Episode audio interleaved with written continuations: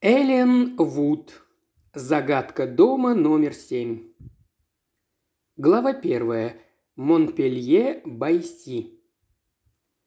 Господь певцов послал в Юдоль, в их песнях радость, скорбь и боль, чтоб отвратить от зла сердца и нас вернуть в чертог Творца. Г.У. Лонгфелло. Певцы. «Так давайте же поедем и поможем ей!» – вскричал Сквайер. «Как все вместе?» – рассмеялся тот. «Разумеется, все вместе. А почему бы нет? Завтра и отправимся». «Бог мой!» – в коротком голосе миссис Тодд Хетли послышалось легкое недовольство. «Что, и дети тоже?» «И дети тоже. Возьмем Ханну, пусть присматривает за ними», – ответил Сквайр. «Тебя, Джо, я не считаю. Ты ведь куда-то уезжаешь». «Нам вовек не собраться», – сказала маман, всем своим видом выражая полное замешательство. «Завтра ведь пятница, да и Мэри мы написать не успеем». «Написать?» Резко обернувшись, воскликнул Сквайр, который прохаживался по комнате в своей нанковой визитке. «И кто же, по-вашему, ей об этом напишет? К тому же она тотчас примется хлопотать, чтобы получше нас устроить, и хлопотом этим не будет конца. Хорошенькую же услугу вы ей окажете. Лучше всего нагрянуть неожиданно, именно так мы и поступим». «Но, сэр, что если к нашему приезду комнаты уже будут сданы?» – предложил я. «Ну так отыщем другие. Отдых на море пойдет на пользу всем нам». Поводом для этой беседы, равно как и для замыслов Сквайра, послужило письмо, которое мы только что получили от Мэри Блэр, вдовы покойного горбушки Блэра. Так мы дразнили его в школе Фроста, где он преподавал. Если вы помните, он разорился из-за этой затеи с газетой «Джерри». Пережив множество невзгод и испробовав различные способы отыскать средства к существованию, миссис Блэр наконец обосновалась в доме на побережье и открыла школу. Она надеялась со временем поправить свои дела, особенно если ей посчастливится сдавать комнаты отдыхающим. Сквайр, человек порывистый и добросердечный, тотчас же воскликнул, что нам следует отправиться туда и снять эти комнаты. «Вот увидите, это сослужит ей хорошую службу», – продолжил он, – «и осмелюсь предположить, что после нашего отъезда другие жильцы не заставят себя ждать. Посмотрим-ка». Он взял письмо, чтобы еще раз взглянуть на адрес. Номер 6 по Сиборд Террас, Монпелье, Байси. Это еще где? Первый раз слышу, откликнулся тот. Неужели такое место существует? «Спокойно, сынок, думается мне, это неподалеку от Солтуотера». Тот вскинул голову. «Солтуотера? Да это сущий проходной двор». «Придержите-ка язык, сэр. Джонни, принеси мне железнодорожный справочник».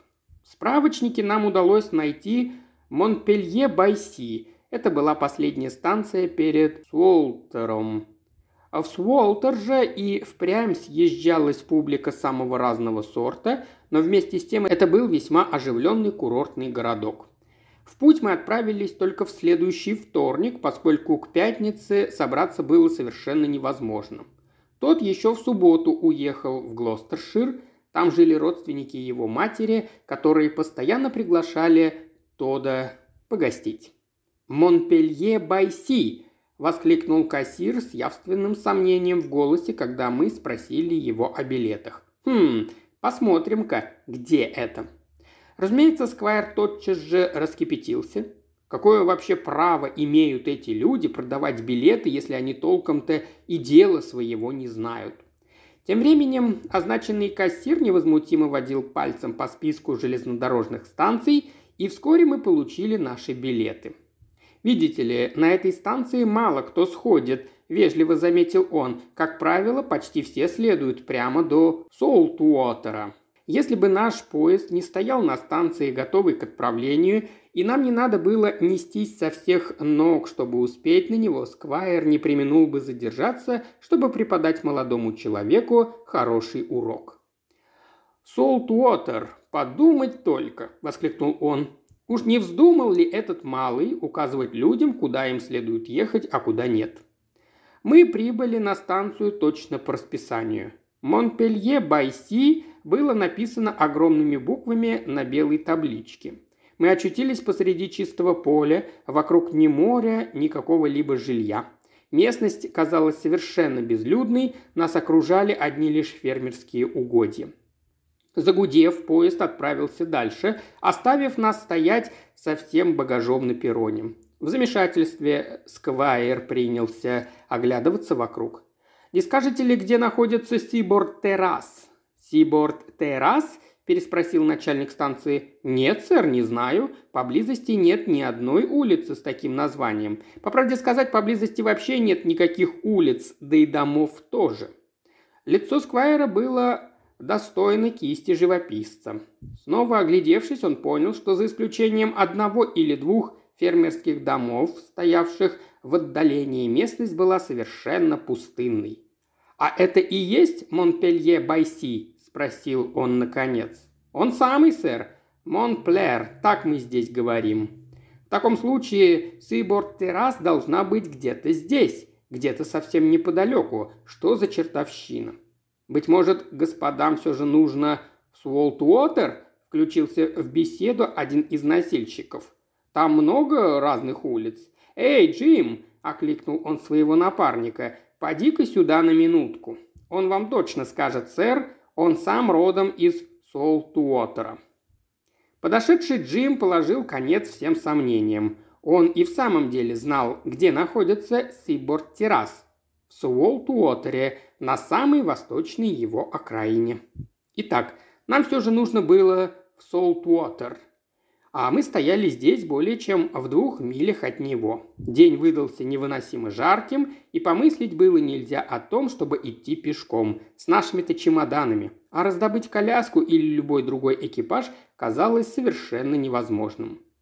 Сквайр разбушевался, требуя объяснить ему, с чего это люди, живущие в Солтуотере, указывают своим адресом Монпелье-Байси.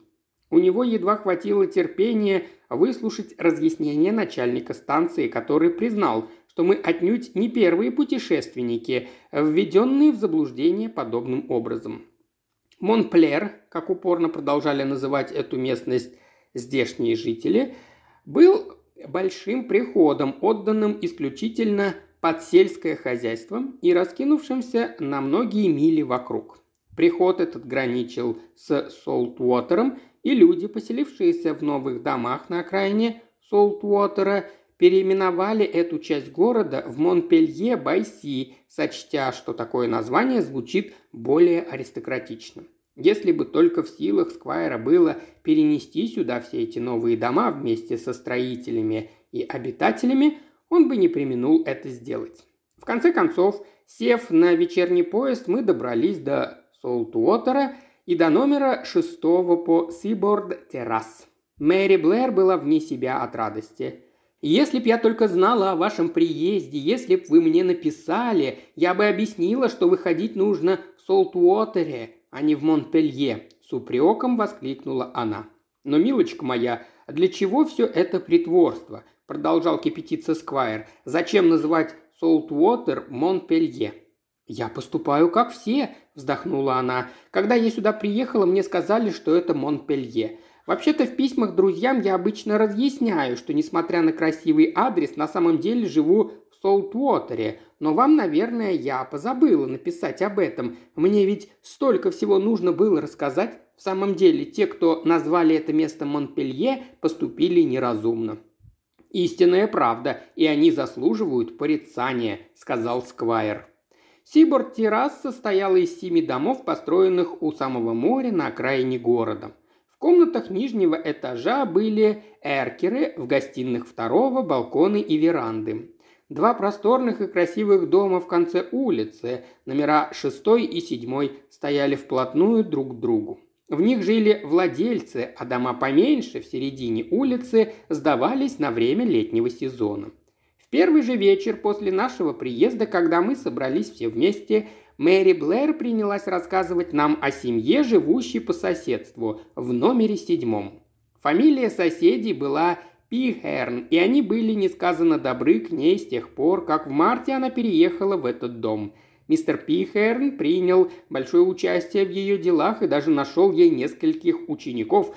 Человек он в Солтуотере был весьма уважаемый. «Ах, он так добр!» – добавила она. «Вот только...»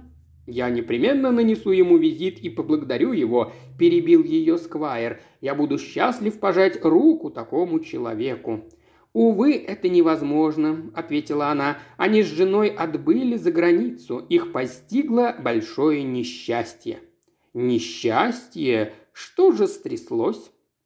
Я заметил, что Мэри слегка нахмурилась, замешкавшись, прежде чем дать ответ. Миссис Тодхетли сидела подле нее на софе, Сквайр устроился в кресле напротив, а я так и оставался на своем месте у накрытого чайного столика. У мистера Пихарна некогда было свое предприятие. Кажется, он торговал лекарствами. Сколотив порядочное состояние, он отошел от дел. Принялась рассказывать Мэри. У миссис Пихерн слабое здоровье, и она немного хромает. Она тоже отнеслась ко мне с большим участием и с большой добротой. У них был единственный сын. Мне кажется, он изучал право, но точно сказать не могу. Жил он в Лондоне, а сюда наезжал лишь изредка. Моя горничная Сьюзен завязала знакомство с их прислугой и прознала, что этот Эдмунд Пихерн, к слову, весьма интересный молодой человек, был не самым примерным сыном. Он приезжал сюда на Пасху, пробыл три недели и потом вновь появился здесь в мае. Что точно произошло между ним и отцом, неизвестно, но, полагаю, в день его приезда они серьезно поссорились. По крайней мере, слуги слышали, что отец сурово отчитывал сына и той же ночью юноша умер. Последнюю фразу она произнесла шепотом. «Умер? Своей смертью?» – спросил Сквайр. «Нет, он покончил с собой». На дознании сочли, что он помешался, поэтому его похоронили здесь, на церковном кладбище. Выяснилось, что он оставил после себя множество долгов и денежных поручительств. Мистер Пихерн велел своему поверенному расплатиться с кредиторами, а сам со своей бедняжкой женой уехал за границу, чтобы сменить обстановку. Для меня все случившееся было большим ударом. Мне так их жаль. И что же, дом стоит запертый? Нет, там осталась прислуга, две горничные. Кухарка, которая проработала в доме добрых 25 лет и тяжело переживала приключившееся несчастье, уехала вместе с хозяйкой. Те две горничные, что остались здесь, славные приятные девушки. Они то и дело забегают узнать, не нужно ли мне чем помочь.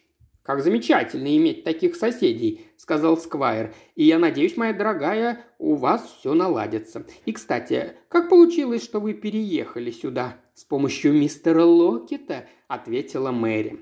Мистер Локет, священник, близко знал ее мужа. После смерти мистера Блэра он продолжал поддерживать переписку с Мэри. Брат мистера Локера имел врачебную практику в Солтуотере, поэтому они вдвоем решили, что дела Мэри, возможно, пойдут на лад, если она переберется сюда. Уладив кое-какие формальности, друзья Мэри помогли ей поселиться в этом доме и, более того, подарили ей 10 фунтов на обустройство. «Вот что я скажу тебе, юный Джо, если ты добегаешься до горячки, то в следующий раз я не возьму тебя с собой на прогулку». «Но мне хочется обогнать осликов, Джонни», отозвался юный Джо. «Я бегаю почти так же быстро, как они. Мне нравится глядеть на них». «Ну так, может, лучше прокатиться на ослике, а, дружок?» Он покачал головой и ответил. «На это нужен шестипенцевик, а у меня его нет. Я катался-то всего один раз, и тогда денег мне дала Матильда. Она берет меня с собой на море». «А кто такая Матильда?» «Матильда из седьмого номера дома Пихернов». «Что ж, юный Джо, если ты будешь себя хорошо вести и не убегать далеко, сможешь прокатиться, как только ослики вернутся. Чудесное это было местечко. Я расположился на скамейке с книжкой, а Джо принялся высматривать вдали осликов, катавших ребят, в то время как их няньки трусцой бежали сзади. Джо, бедный малыш с кротким выражением лица и задумчивыми милыми глазками, тихонько сидел и терпеливо ждал своей очереди. Этим вечером на променаде было полно народу. Отовсюду раздавались звуки, шарманки, показывали представление с заводными куклами, а по сверкающей глади моря бесшумно скользили яхты под белоснежными парусами. «И вы правда заплатите шесть пенсов?» – спросил мальчуган, немного погодя. «Меньше они не возьмут». «Истинная правда, Джо. Как-нибудь, когда погода позволит, я покатаю тебя на лодке, если, конечно, твоя мама разрешит». Джо посерьезнел. «Я не очень-то люблю кататься на лодке, вы уж простите», – сказал он застенчиво. Альфред Дейл однажды поехал, свалился в воду и чуть не утонул. Он ходит в мамину школу. «Что ж, Джо, тогда придумаем что-нибудь еще. Смотри-ка, Панч!» Вон начинается представление. Не хочешь сбегать посмотреть?» «А вдруг я пропущу осликов?» – ответил Джо. Он тихонько стоял рядом со мной, неотрывно глядя в ту сторону, куда отправились ослики, очевидно привлекшие его сильнее всего. Его сестру Мэри, которая была совсем крохой, когда умер ее отец, отправили в Уэльс к родственникам миссис Блэр. Они на время взяли девочку к себе, пока Мэри не освоится с Уолт-Уотере. Впрочем, мы были уверены, что она прекрасно тут освоится. Она открыла утреннюю школу для мальчиков из приличных семей, которые щедро платили за обучение – к тому же лучшие комнаты можно будет сдавать по меньшей мере 6 месяцев в году. «Матильда! Ой, глядите, Матильда!» Для малыша Джо это был весьма громкий возглас. Подняв глаза от книги, я увидел, как он бросился к довольно миловидной молодой женщине, одетой в ладное черно-белое платье из набивного ситца и накидку той же ткани. Ее соломенная шляпка была обита двумя скрещенными черными лентами. В те времена служанки не были большими модницами. Джо торжественно подвел девушку ко мне. Это была горничная из дома номер семь. «Это Матильда», — сказал он, и девушка сделала книксон. «А я буду кататься на ослике. Мистер Джонни Ладлоу заплатит за меня целых шесть пенсов».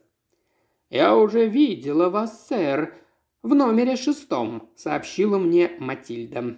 Она была смугловата, и на лице ее выделялись печальные темные глаза. Многие сочли бы ее весьма привлекательной. Держалась Матильда скромно и почтительно. Я сразу почувствовал расположение к ней, но только ли за ее доброту по отношению к несчастному сиротке Джо. «У вас в доме не так давно приключилось большое несчастье», – заметил я, не найдя другой темы для разговора. «Ох, сэр, даже и не упоминайте об этом», – ответила она, вздыхая. «С тех пор у меня то и дело мурашки по коже, ведь это я его нашла тогда». Появился Ослик и Джо, отправился кататься в сопровождении Матильды. Когда они вернулись, и Джо начал расписывать мне свои впечатления – к нам приблизилась еще одна молодая женщина. На ней было в точности такое же платье, как у Матильды. Совпал даже узор на ситце и черные митинги. Она тоже была хороша собой. Светлые волосы, голубые глаза, смеющееся лукавое лицо. «Да это же Джейн Кросс!» – воскликнула Матильда. «Чего это ради ты решила выйти из дому, Джейн? Все ли там в порядке?» «Как будто там что-то может быть не в порядке», Легко парировала та, которую звали Джейн Кросс. Задняя дверь заперта, а вот и ключ от парадной. Она вытащила массивный ключ. «Почему бы мне и не прогуляться, Матильда, коли ты гуляешь? Дом уже не тот, что прежде, не так уж и весело сидеть там совсем одной». «Истинная правда», – тихо отозвалась Матильда. «А вот и маленький мастер Джо, он катался на ослике. Две горничные, взяв с собой Джо, отправились к морю. У входа на пляж они повстречали Ханну, которая также направлялась туда с нашими младшими детьми, Хью и Линой. Горничные уселись посплетничать, пока дети, сняв башмаки, играли в воде у берега. Так состоялось мое знакомство с горничными из номера седьмого. К несчастью, на этом оно не закончилось. Смеркалось. Весь день мы были на ногах, Пообедав в городе в час пополудни, чтобы не доставлять лишних хлопот Мэри. Только что мы кончили пить чай в гостиной на первом этаже, где обычно и ужинали. Сквайр любил сидеть в эркере у раскрытого окна и разглядывать прохожих до тех пор, пока не угасал последний луч солнца. Из окна гостиной на втором этаже ему было видно не так хорошо. Я сидел напротив него. Маман и Мэри Блэр, обе с вязанием в руках, расположились на своем излюбленном месте. София в противоположном углу гостиной. Соседняя комната была отведена под класс для школьных занятий. С моего места был виден последний дом на улице, номер седьмой. Должен сказать, что за прошедшие две-три недели я несколько раз встречал горничных у моря и познакомился с ними поближе. Обе они были воспитанными и достойными девушками, но из их двоих Джейн Кросс, всегда веселая и приятная в обхождении, нравилась мне больше. Однажды она рассказала, почему в номере седьмом ее почти всегда звали полным именем, что лично мне казалось весьма непривычным. Так вышло, что когда она два года назад получила место горничной, в доме уже была служанка по имени Джейн, поэтому ее стали называть по имени и фамилии Джейн Кросс. Через год та горничная взяла расчет, и на ее место наняли Матильду. Ко всем слугам в доме относились одинаково ровно, никого не принижая, как это частенько бывает в иных домах. Эти подробности могут показаться вам ненужными и излишними, но вскоре вы сами поймете, почему я счел необходимым упомянуть о них. Был понедельник, кончалась третья неделя нашего пребывания в Солтуотере, но Сквайр даже и не заговаривал об отъезде. Он наслаждался беззаботной и спокойной жизнью и будто ребенок радовался собранным на пляже ракушкам, заводным куклам на променаде и представлением панча. Итак, в тот вечер мы по своему обыкновению сидели у окна, и с моего места был виден дом номер семь – Поэтому я заметил, как Матильда, держа в руках кувшин, пересекла лужайку и вышла за ворота, чтобы купить Эля к ужину. «Вон идет Джейн Кросс», – воскликнул Сквайр, когда она прошла мимо наших окон. «Верно, Джонни?» «Нет, сэр, это Матильда». Но обознаться было нетрудно, поскольку девушки были примерно одного роста и сложения, да и одевались обычно одинаково, потому что траурные платья для них заказывали по одному образцу. Матильда вернулась минут через десять или около того. Они с хозяйкой лебедя любили почесать языками. Кувшин был наполнен элем до самых краев. Она притворила за собой кованную калитку. Заняться мне было нечем, поэтому я высунулся в окно поглазеть, как Матильда войдет в дом, и увидел, что она, Подергав ручку входной двери, принялась стучать. Стучала она трижды, с каждым разом все громче и громче. «Что, Матильда, не открывают?» – окликнул я ее. «Да, сэр, похоже на то», – отозвалась она, не поворачивая головы. Джейн Кросс, наверное, задремала. Даже самый наглый лакей, которому поручено известить о приезде целой толпы знатных дам, не смог бы стучать громче и дольше. Звонка у двери в седьмом номере не было. На стук никто не откликнулся, и дверь так и не открылась. Матильда из седьмого номера стоит перед запертой дверью. Вернувшись на свое место, со смехом произнес я. Она вышла за Элем к ужину, а теперь не может попасть обратно. «За Элем к ужину?» – переспросила миссис Блэр. «Но Джонни в этих случаях они обычно пользуются черным ходом». Но сегодня она вышла через парадную дверь. Я сам видел. И снова раздался оглушительный стук в дверь. Сам Сквайр высунул в окно свой внушительный нос. Проходившая мимо дама с двумя мальчиками замедлила шаг, чтобы взглянуть, что происходит. Дело принимало интересный оборот, и я выскочил из дому. Матильда все еще стояла под дверью, которая вела в коридор между двумя гостиными. «Ну что, Матильда, тебя выставили за дверь?» «Ума не приложу», — сказала она. «Куда это запропастилась Джейн Кросс? И с какой стати заперта парадная дверь? Уходя, я оставила ее на задвижке». А может, к ней заглянул ухажер, например, ваш друг-молочник. Очевидно, упоминание о молочнике пришлось Матильде не по душе. Взглянув на нее в свете уличного фонаря, я заметил, что она побледнела. Ходили слухи, что молочник оказывал знаки внимания одной из горничных в номере седьмом, но сплетники пока не сошлись во мнениях, который именно. Сьюзен, служанка миссис Блэр, хорошо знавшая обеих девушек, уверяла, что он отдает предпочтение Матильде. Подождав еще немного, я спросил, «А почему ты не войдешь с черного хода?» «Потому что садовая калитка тоже заперта, сэр. Джейн Кросс закрыла ее. Потому-то я и вышла через парадную дверь, хотя я могу пойти и проверить». Она обогнула дом и попробовала открыть калитку, ведущую в сад. И в самом деле там было заперто. Схватившись за шнурок колокольчика, она принялась трезвонить, что было мочи. «Послушай, это и впрямь странно!» – воскликнул я. И в самом деле что-то было не так. Как думаешь, она могла выйти куда-нибудь? Даже не знаю, сэр. Хотя нет, быть того не может, мистер Джонни. Когда я уходила, она как раз накрывала на стол. Она оставалась в доме одна? Мы всегда там одни, сэр. Гостей у нас не бывает. В любом случае, сегодня вечером к нам никто не заходил. Я взглянул на окна второго этажа. Свет там не горел, да и Джейн Кросс нигде не было видно. Окна нижнего этажа скрывала высокая изгородь. «Думаю, ты права, Матильда. Она и впрямь уснула. Может быть, пройдешь через сад миссис Блэр и там перелезешь через забор?» Я побежал в дом, чтобы сообщить своим, что случилось. Матильда медленно и, как мне показалось, неохотой последовала за мной. Даже в сгущающихся сумерках было видно, как она бледна. Девушка в нерешительности остановилась перед нашими воротами. «Чего ты боишься?» – вернувшись, спросил я ее. «Даже не знаю, мистер Джонни. У Джейн Кросс бывали припадки, а вдруг у нее от страха приключился очередной припадок?» «От страха? Что же могло ее напугать?» Перед тем, как ответить, девушка испуганно огляделась вокруг. Тут я обнаружил, что рукав моего пиджака промок. Ее руки так тряслись, что она расплескала Эль. «А что если...» «Она видела мистера Эдмунда», — с ужасом прошептала девушка.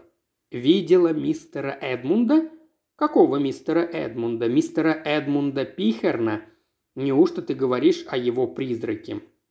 Она побледнела еще сильнее, я с удивлением уставился на нее. Мы с Майей боимся увидеть что-нибудь этакое. По ночам в доме просто невыносимо. У нас чуть ли до ссоры не доходит, когда мы решаем, кто из нас идет за Элем. Ни одна не хочет оставаться. И много раз, когда Джейн Кросс ходила за Элем, я дожидалась ее снаружи, у задней двери. Да в своем ли она уме?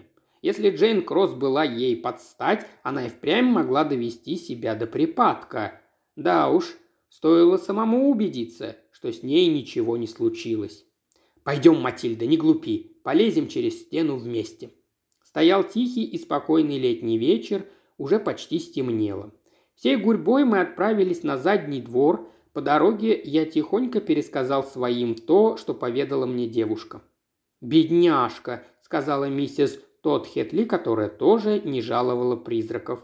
Девушкам, видимо, не сладко пришлось там совсем одним, и если Джейн Кросс подвержена припадкам, быть может, очередной приступ свалил ее с ног.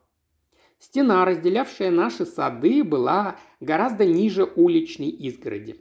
Сьюзен принесла стул, и Матильде не составило бы труда перебраться на другую сторону, но она замерла на полпути.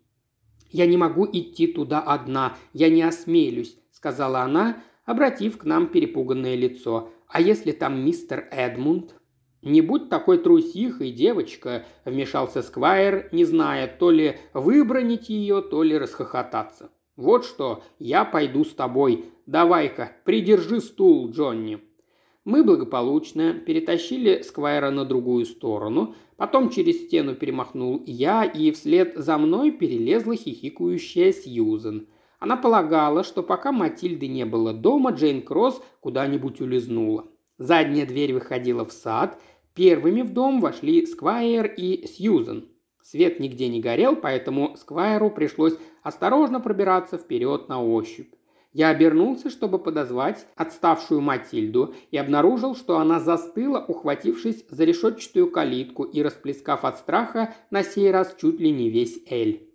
«Послушай-ка, Матильда, ты, видать, и впрямь редкостная трусиха, как говорит Сквайр, ежели доводишь себя чуть ли не до припадка безо всякой на то причины. Сьюзен считает, что Джейн Кросс просто куда-нибудь вышла. Матильда коснулась моей руки, губы ее были белее мела. Как раз прошлой ночью, мистер Джонни, мы собирались разойтись по спальням и, проходя мимо той комнаты, услышали какой-то звук, будто стон. Спросите сами у Джейн Кросс, сэр. Какой комнаты? Комнаты мистера Эдмунда, той, где все и случилось. Джейн Кросс, должно быть, услышала его сегодня или увидела, или еще что, и с ней приключился припадок. Кухня была направо по коридору. Сьюзен, раньше бывшая в доме, вскоре отыскала и зажгла свечу. На небольшом круглом столе, покрытой белой скатертью, лежали хлеб и сыр, стояли два стакана. Пара ножей была небрежно брошена рядом. «Джейн Кросс! Джейн Кросс!» – громко позвал Сквайр, продвигаясь по направлению к передней. Сьюзен следовала за ним, держа свечу. Холл был весьма внушительных размеров, на второй этаж вела изящная и широкая лестница. «Эй, что это? Джонни, Сьюзен, скорее, все сюда! Здесь кто-то лежит! Верно, это бедная девочка, господи помилуй! Джонни, помоги мне поднять ее!» Джейн Кросс лежала у самого подножья лестницы, бледная и неподвижная. Ее голова неестественно откинулась назад, когда мы попытались приподнять девушку. Мы оба даже слегка отшатнулись. Сьюзан поднесла свечу поближе. Как только свет упал на повернутое к нам лицо, Сьюзан завизжала. «У нее припадок!» – закричала Матильда. «Боже праведный!» – прошептал Сквайр. «Боюсь, тут кое-что похуже припадка. Надо звать доктора». Сьюзан сунула мне свечу и кинулась к черному ходу, сказав, что приведет мистера Локкета но она тотчас же вернулась. Садовая калитка была заперта, а ключ нигде не было видно.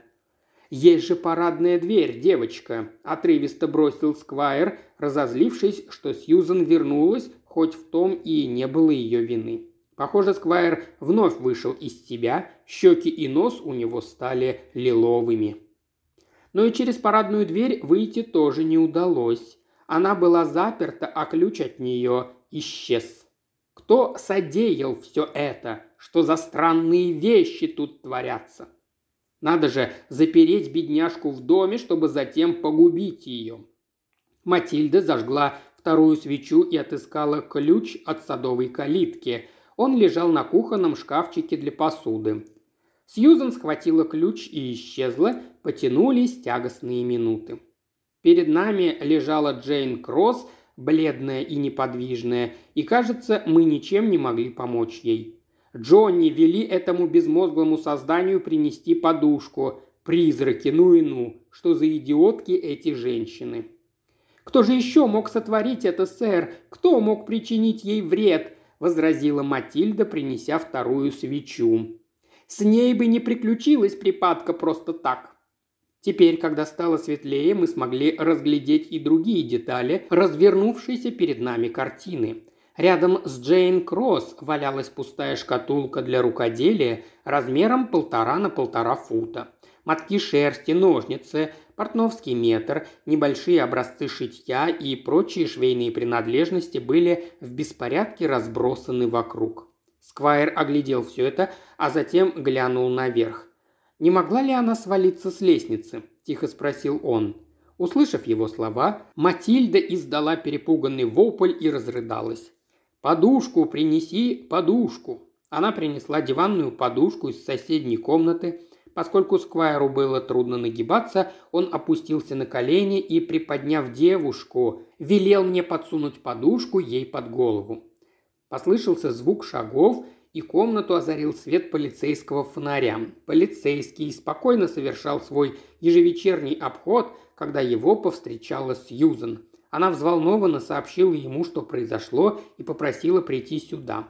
Мы знали этого полицейского, его участок находился как раз в этой части Солтуотера. Его звали Кнап, это был вежливый и обходительный человек. Он опустился на колени рядом со Сквайром и принялся осматривать Джейн Кросс. «Она умерла, сэр», — сказал он совершенно точно. «Думается мне, она упала с лестницы», — заметил Сквайр. «Что ж, может быть», — задумчиво откликнулся Кнап. «А это что еще такое?» Он направил фонарь на лиф платья несчастной Джейн Кросс. Рядом с застежкой не доставала клочка ткани. Одна манжетка была оторвана. «Она не сама упала», — сказал полицейский. «Думаю, это дело рук какого-то негодяя». «Боже милосердный!» – выдохнул Сквайр. «Должно быть, в дом забрались воры. Вот что бывает, когда запираешь дверь на одну задвижку». И все же никто из нас не мог поверить в то, что Джейн Кросс умерла. Сьюзан примчалась обратно в сопровождении доктора Локета, молодого человека лет тридцати. Бледный и молчаливый, он во многом походил на своего брата, насколько я его помнил. Он констатировал смерть бедняжки Джейн Кросс, по его мнению, она была мертва уже около часа. Но мы знали, что этого никак не могло быть. Самое большее, 25 минут назад Матильда вышла за Элем, оставив Джейн в добром здравии. Мистер Локет снова осмотрел тело, но продолжал стоять на своем. Уж если начинающему врачу, что взбредет в голову, переубедить его нелегко. Неизъяснимый ужас охватил всех нас. Умерла столь внезапно. Сквайр с обезумевшим видом беспомощно потирал лоб. Глаза Сьюзан округлились от страха, Матильда закрыла лицо передником, пряча свое горе и слезы. Оставив бедняжку, мы пошли наверх. Я хотел было поднять перевернутую шкатулку для рукоделия, но полицейский строго велел мне ничего не трогать до тех пор, пока он сам не осмотрит место.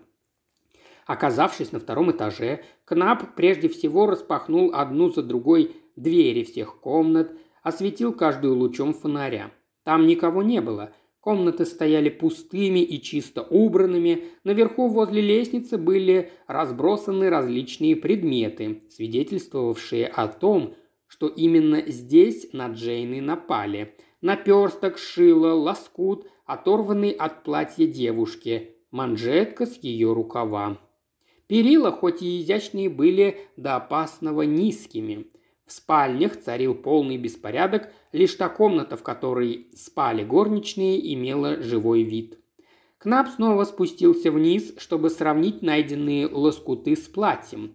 Это черное платье из набивного ситца с рисунком из белых зигзагов я часто видел на Джейн Кросс. В точности такой же наряд был сейчас на Матильде. Лоскутки, несомненно, были оторваны от платья Джейн Кросс. На нее, по всей видимости, напали наверху, не здесь», – заметил доктор. Матильда, которую полицейский допросил со всем тщанием, дала столь подробный отчет о событиях вечера, насколько это было возможно в ее плачевном состоянии. Пока она рассказывала, мы все толпились на кухне. Они с Джейн Кросс весь день провели дома – по понедельникам у них достаточно было хлопот. Обычно в этот день они стирали белье. Около пяти девушки выпили чаю и поднялись в свою спальню. Там было повеселее, чем на кухне. Окна комнаты выходили на дорогу. Матильда принялась за письмо к брату, который жил далеко отсюда, а Джейн Кросс уселась у окна с шитьем в руках. Так за работой, письмами и разговорами они провели весь вечер. Когда стало смеркаться, Джейн заметила, что уже темно, хоть глаз выколи, и спустилась вниз, чтобы накрыть стол для ужина. Матильда быстро дописала свое письмо, запечатала его, надписала и присоединилась к Джейн. Та как раз доставала скатерть из ящика буфета. «А ты иди за Элем», — сказала она, чему Матильда несказанно обрадовалась. «Нет, там ты не пойдешь, я заперла ворота». – крикнула Джейн, видя, что Матильда направилась к черному ходу, поэтому та вышла через парадную дверь, оставив ее на задвижке. Вот что рассказала Матильда. Я почти в точности привожу ее слова. «На задвижке», – записал полицейский, – «то есть вы оставили дверь открытой».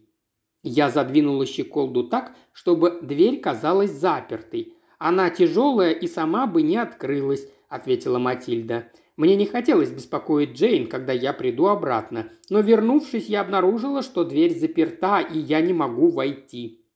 «Так вы говорите, Джейн Кросс заперла садовую калитку», – задумчиво произнес полицейский. «Да», – ответила Матильда, – «еще до того, как я спустилась вниз. Мы старались запирать калитку пораньше, потому что ее, в отличие от парадной двери, можно открыть снаружи. «И на столе всего этого еще не было, когда вы вышли за Элем?» Указывая на столовые приборы, спросил полицейский. «Нет, Джейн только стелила скатерть. Я сняла кувшин с крючка и повернулась к ней. Тут она взмахнула скатертью, и меня будто ветром обдало. Тарелок на столе еще не было. «Сколько вы отсутствовали?» «Не знаю», – всхлипывая ответила Матильда. «Но дольше обычного. Перед тем, как зайти в лебедь, я отнесла свое письмо на почту». «Минут десять», – вмешался я. Я сидел у окна в соседнем доме и видел, как Матильда ушла и вернулась. «Десять минут», – повторил полицейский. Какому-то негодяю этого хватило, чтобы войти и столкнуть бедняжку с лестницы. Но кто мог учинить такое? Матильда подняла на него свое несчастное бледное лицо. «Вот это нам и предстоит выяснить», – сказал Кнап. «Все ли на кухне в том же виде, как и до вашего ухода?»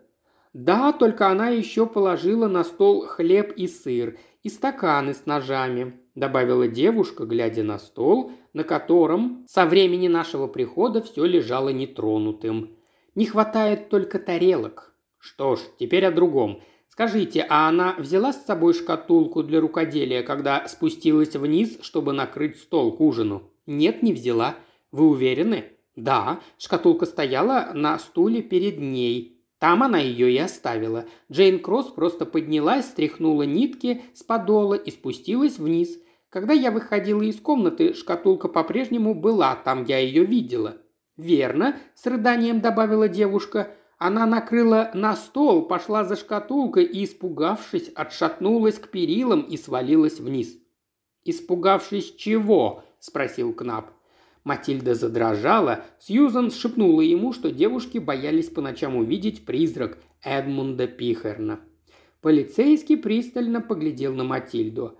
«А вы его когда-нибудь видели?» – спросил он. «Нет», – содрогнулась Матильда, – «но мы часто слышали странные звуки и думали, что он где-то в доме». «Что ж», Кнап закашлялся, чтобы скрыть ироническую улыбку. Насколько мне известно, призраки не способны разорвать платье в клочья. Должен заметить, здесь побывал кто-то похуже призрака. Не было ли у бедняжки дружка? Нет, ответила Матильда. А у вас? Нет. А молочник Оуэн? Щеки Матильды вспыхнули. Я знал Оуэна, Блэры тоже покупали у него молоко. Думаю, Оуэн ухлёстывал за кем-то из вас, продолжил Кнап. Я частенько видел, как он болтал и шутил с вами обеими, когда развозил молоко по вечерам. Всякий раз он торчал в этом саду минут по десять, хоть в том и не было особой нужды. «Тут нет ничего дурного, да и кому какое дело», – сказала Матильда. Ключ от парадной двери искали по всему дому, но так и не нашли. Скорее всего, тот, кто запер дверь, унес с собой и ключ. Это, а также разбросанные наверху предметы и лоскуты ткани, оторванные от платья, подтверждали версию Матильды. Джейн Кросс поднялась наверх за своей шкатулкой и вследствие какого-то злополучного происшествия упала вниз, перевалившись через перила. «Однажды», — добавила Матильда, — «как раз неделю назад, день в день Джейн Кросс чуть не свалилась оттуда. Мы с ней побежали на перегонки до спальни. Наверху мы принялись отпихивать друг дружку, и Джейн чуть не упала вниз. Я едва успела ее удержать. Клянусь, это истинная правда. И Матильда зашлась в ужасных рыданиях. В жизни не видел столь впечатлительной девицы. Мы ничего более не могли поделать этим вечером. Случайность ли или злой умысел были тому виной, но Джейн Кросс умерла. Полиция всю ночь обыскивала дом. Из сострадания мы забрали Матильду к себе. Не в моих силах описать, как были потрясены Маман и Мэри Блэр, когда услышали, что произошло. По округе ходили самые разные слухи и предположения. Большинство считало, что кто-то с добрыми ли или дурными намерениями проник в дом через парадную дверь, прокрался наверх, наткнулся там на Джейн Кросс, и в завязавшейся борьбе столкнул ее вниз. Затем преступник вышел через парадную дверь и запер ее за собой.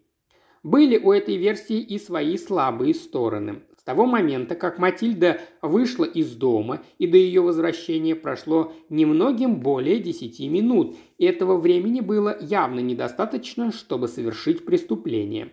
К тому же я сидел у окна по соседству и заметил бы любого, кто входил в дом или выходил из него, хотя, разумеется, полностью поручиться в этом я не мог. Один раз я отходил, чтобы позвать прислугу, и минуту или две не глядел в окно, будучи занятым разговором с миссис Блэр и маман. Некоторые полагали, что душегуба, если не будет преувеличением так назвать преступника, пустила в дом сама Джейн Кросс, или же он прятался в саду, поджидая, пока она запрет ворота. Короче говоря, всевозможных домыслов хватило бы на целую книгу – но в основном подозрения падали на одного человека – молочника Томаса Оуэна. Хотя подозрение, возможно, слишком сильное слово в данном случае. Скажем так, многие сомневались. Сами Оуэны, люди весьма почтенные, были родом из Уэльса. Они держали молочную ферму, и последние несколько месяцев после смерти отца семейства всеми делами на ферме заправляли его вдова и сын. Это был довольно образованный молодой человек лет 23-24, румяный, с открытым взглядом и приятными манерами. То, что ему самому приходилось развозить молоко, было лишь временным занятием, поскольку нанятый для этого парнишка заболел. Все знали, что Томас подолгу задерживался у номера седьмого, перекидываясь шутками с живущими там молодыми женщинами. Часто он заговаривал с ними и на улице – Накануне Томас и Матильда долго беседовали на церковном дворе после утренней службы, когда все прохожие уже разошлись, и тем же вечером он проводил Джейн Кросс почти что до самой Сиборд-террас. Согласно всеобщему убеждению, именно он и побывал в доме в понедельник вечером. Да и кто еще это мог быть, кроме него? На перебой повторяли все. Что ж, это казалось весьма логичным. Во вторник прошел слух, будто кто-то видел, как Оуэн выходил из номера седьмого в тот трагический вечер, и что доказательства этому имеются. Если это и впрямь было так, то дело принимало скверный оборот, и поскольку Оуэн мне нравился, это меня крайне огорчало. На следующий день, в среду, отыскался исчезнувший ключ. Садовник, по средам работавший в саду дома номер один на противоположном конце улицы, рыхлил землю вокруг карликовых сосен у самой ограды и наткнулся на большой ключ от дверного замка. С этим ключом добрая дюжина человек бросилась к номеру седьмому. Ключ идеально подошел к замку. Когда преступник, совершив свое злодеяние, покидал дом, он, должно быть, забросил ключ в гущу сосен, полагая, что там его никто не найдет. Коронерское дознание не добавило никаких новых подробностей к тому, что нам было уже известно. Смерть наступила от перелома шейных позвонков в результате падения с лестницы, откуда Джейн Кросс, совершенно очевидно, столкнули.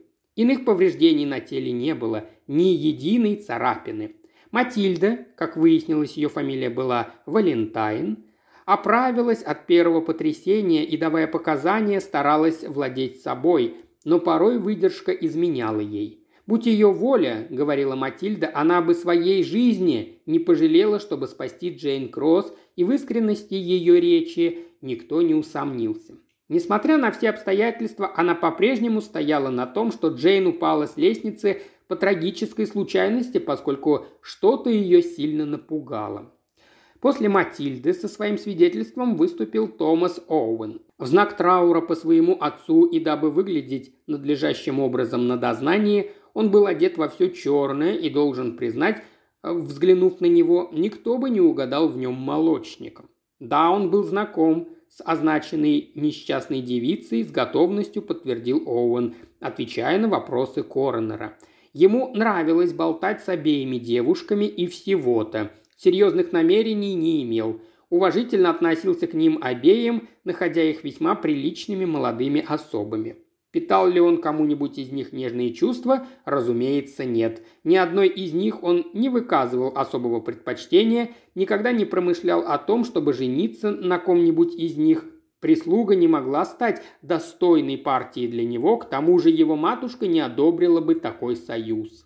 Из двух девушек Джейн Кросс была ему более по душе. Ровным счетом ничего не знает об обстоятельствах, связанных с ее смертью, считает все случившееся происшествием самого прискорбного характера. Это известие поразило его до глубины души. «Правда ли, что в понедельник вечером вы были в их доме?» – спросил коронер. «Нет, это неправда. Я видел, как он выходил из номера седьмого через садовую калитку», – взволнованно выпалил какой-то мальчишка, сидевший в заднем ряду. «Нет, не видел», – спокойно ответил Томас. Оуэн, обернувшись, чтобы поглядеть, кто это произнес. «А, это ты, Боб Джексон. Да, я заметил, как ты скрылся за углом, когда я отошел от калитки». «Так значит, вы были там?» – вскричал коронер. «Нет, сэр, я и впрямь был возле их дома, но внутрь не заходил. Вот как это получилось. В понедельник у меня были кое-какие дела на ферме, близ Монплера. Туда я отправился вечером. Проходя мимо седьмого дома, я увидел двух горничных в окне второго этажа. Одна из них, кажется, Джейн Кросс, окликнула меня и со смехом спросила – Уж не к ним ли я собрался? Я сказал, что нет, но пообещал заглянуть к ним на обратном пути, если они не против.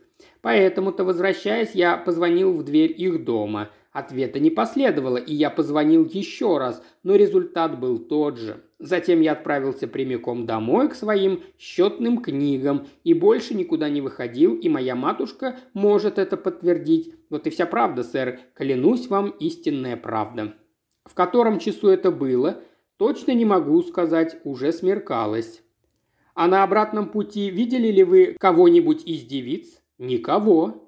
Может, слышали что, какой-нибудь шум? Нет, ничего, я решил, что они не стали открывать, потому что час был уже поздний, вот и все. Уверяю вас, сэр, об этом деле мне более ничего не известно.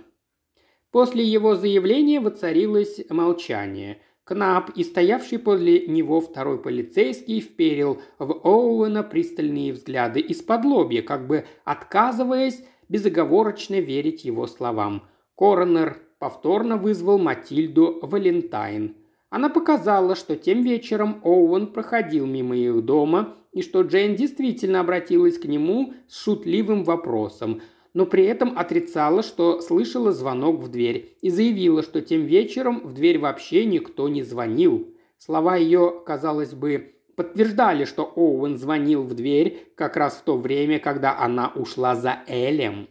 Как видите, дознание не пролило дополнительного света на это дело, и следствие зашло в тупик. «Прекрасное завершение нашего отдыха, нечего сказать», – мрачно воскликнул Сквайр – не люблю я этих тайн, Джонни, а в номере седьмом приключилось самое таинственное происшествие из всех, что мне довелось повидать в жизни.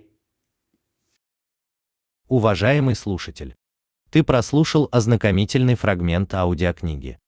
Желаешь продолжить слушать аудиокнигу? Тогда подписывайся на канал Ильи Кривошеева на Бусте. Ссылка на канал в описании.